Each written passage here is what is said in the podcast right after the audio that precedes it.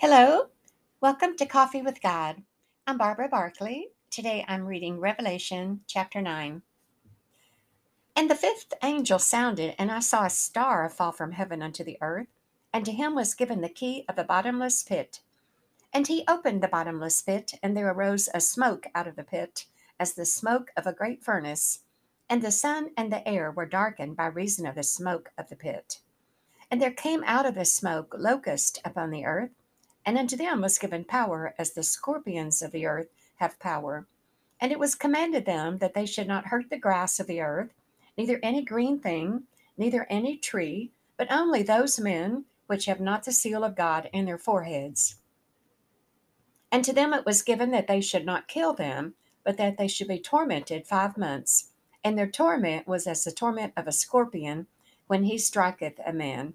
And in those days shall men seek death and shall not find it, and shall desire to die, and death shall flee from them.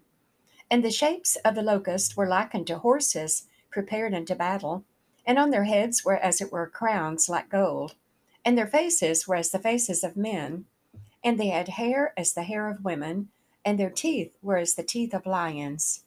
And they had breastplates, as it were, breastplates of iron, and the sound of their wings was as the sound of chariots of many horses running to battle.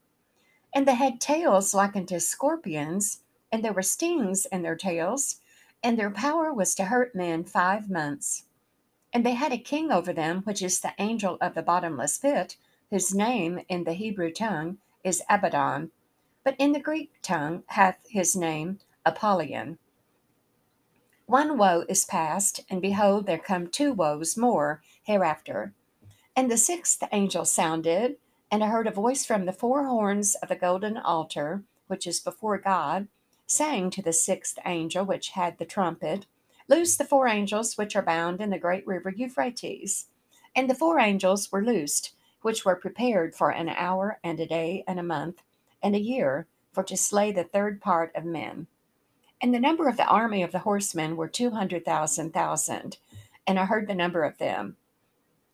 And thus I saw the horses in the vision, and them that sat on them, having breastplates of fire and of jacinth and brimstone, and the heads of the horses were as the heads of lions, and out of their mouths issued fire and smoke and brimstone. By these three was the third part of men killed, by the fire and by the smoke and by the brimstone which issued out of their mouths. For their power is in their mouth and in their tails, for their tails were like unto serpents, and had heads, and with them they do hurt. And the rest of the men which were not killed by these plagues yet repented not of the works of their hands, that they should not worship devils and idols of gold and silver, and brass and stone, and of wood, which neither can see nor hear nor, nor walk. Neither repented they of their murders, nor of their sorceries, nor of their fornication, nor of their thefts